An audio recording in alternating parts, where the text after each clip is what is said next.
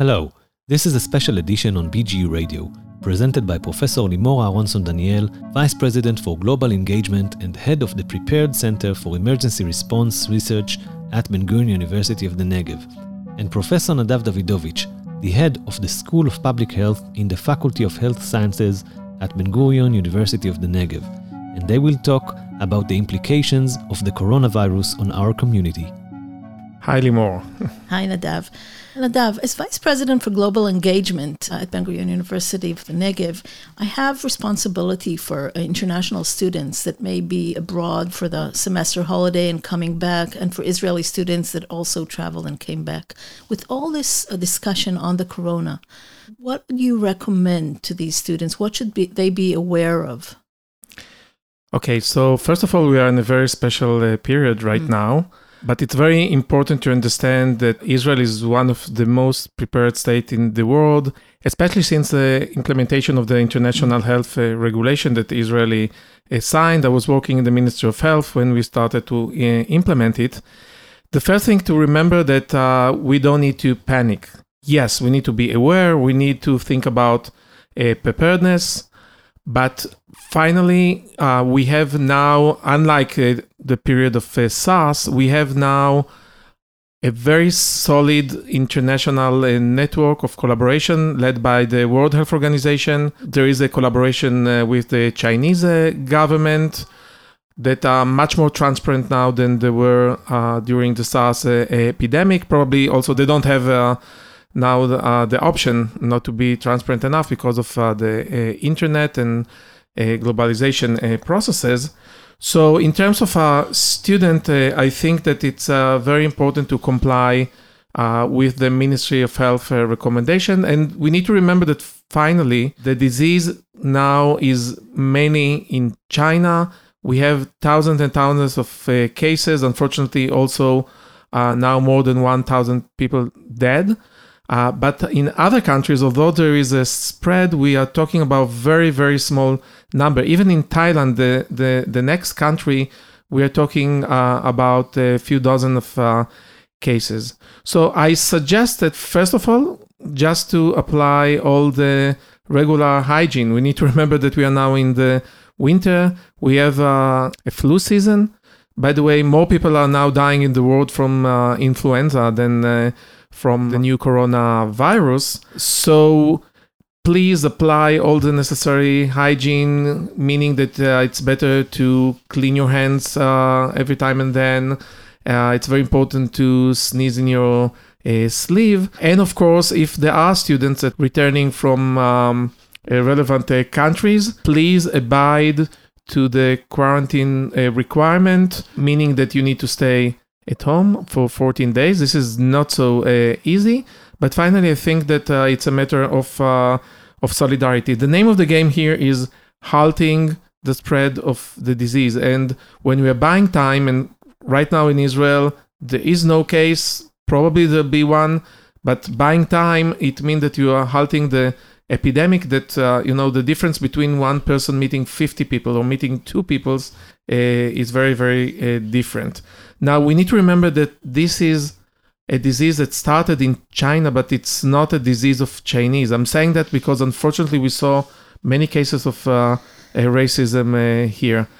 Um, I think that what is unique about Ben Gurion University that uh, we have the School of Public Health, and we have within the school all of the necessary component, and many of us are involved, meaning that we have components related to laboratory and basic science. We have components that are related to the clinical aspects, epidemiological aspect, policy, uh, economic, and we have also the preparedness uh, uh, center that you are heading. And I think that it would be great if you can tell us, Limor, uh, how the prepared center might be also relevant uh, to answering uh, to some of the questions you asked. Yes, it may be.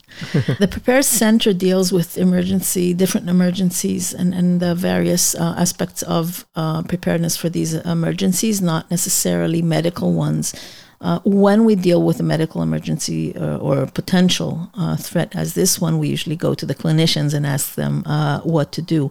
Uh, the aspects that we focus on more in the center are on the community how does this affect the community, not health wise, but uh, in, in other senses. For example, the resilience of the community. It's very important that people don't panic. It's very important that people comply with the guidelines given. And in order for people to comply, they have to trust the, the information that they receive. So I think that building trust uh, from the, the person providing the information is one of the most essential uh, steps or, or stages in really being able uh, to stand up and resist, uh, if that's the right word, uh, the, the, contamination. If people comply with the guidelines, they get back to Israel, they stay home for 14 days, they don't go into the public domain for 14 days, the, the chances of increasing the spread uh, go much, much lower. So I think the trust is probably uh, one of the basic things. In general, if we look at community resilience, and the university is a community, uh, then trust in leadership is is one of the important components of resilience, and that's what I would uh, think about when I spread the messages or send the messages. I think one of the important things about this podcast, in fact, is that uh, talking about the things that uh, may scare people or may uh, fear, and listening to you and understanding that actually it's not as bad as it may seem just from listening to the media and thinking about people who have flu and we don't panic about them. Uh, understanding that if we keep these measures of really washing our hands very frequently, not sneezing uh, without a handkerchief or uh, into our uh, elbow, uh, not uh, keeping a distance of, of one meter from the person we're talking to, if we watch all these steps, then immediately we're reducing the, the chances of, of being infected. I think you raise a very crucial point that finally are part of uh, public health thinking. Mm-hmm. The question of, of, trust here is, of course, uh, very uh, important. Uh, also, the question of solidarity. Um, mm-hmm. The idea that we are dealing with communities and not just uh, uh, with individuals. I, I, want to raise another point here, and this is the idea of how to develop a multi sectorial and interdisciplinary approach Uh, and I think that uh, here at Ben Gurion University, within the School of Public Health, that's exactly uh, what we are trying uh, uh, to do. Again, we need to remember that uh, this is not going to be the last uh, challenge in terms of uh, such outbreaks.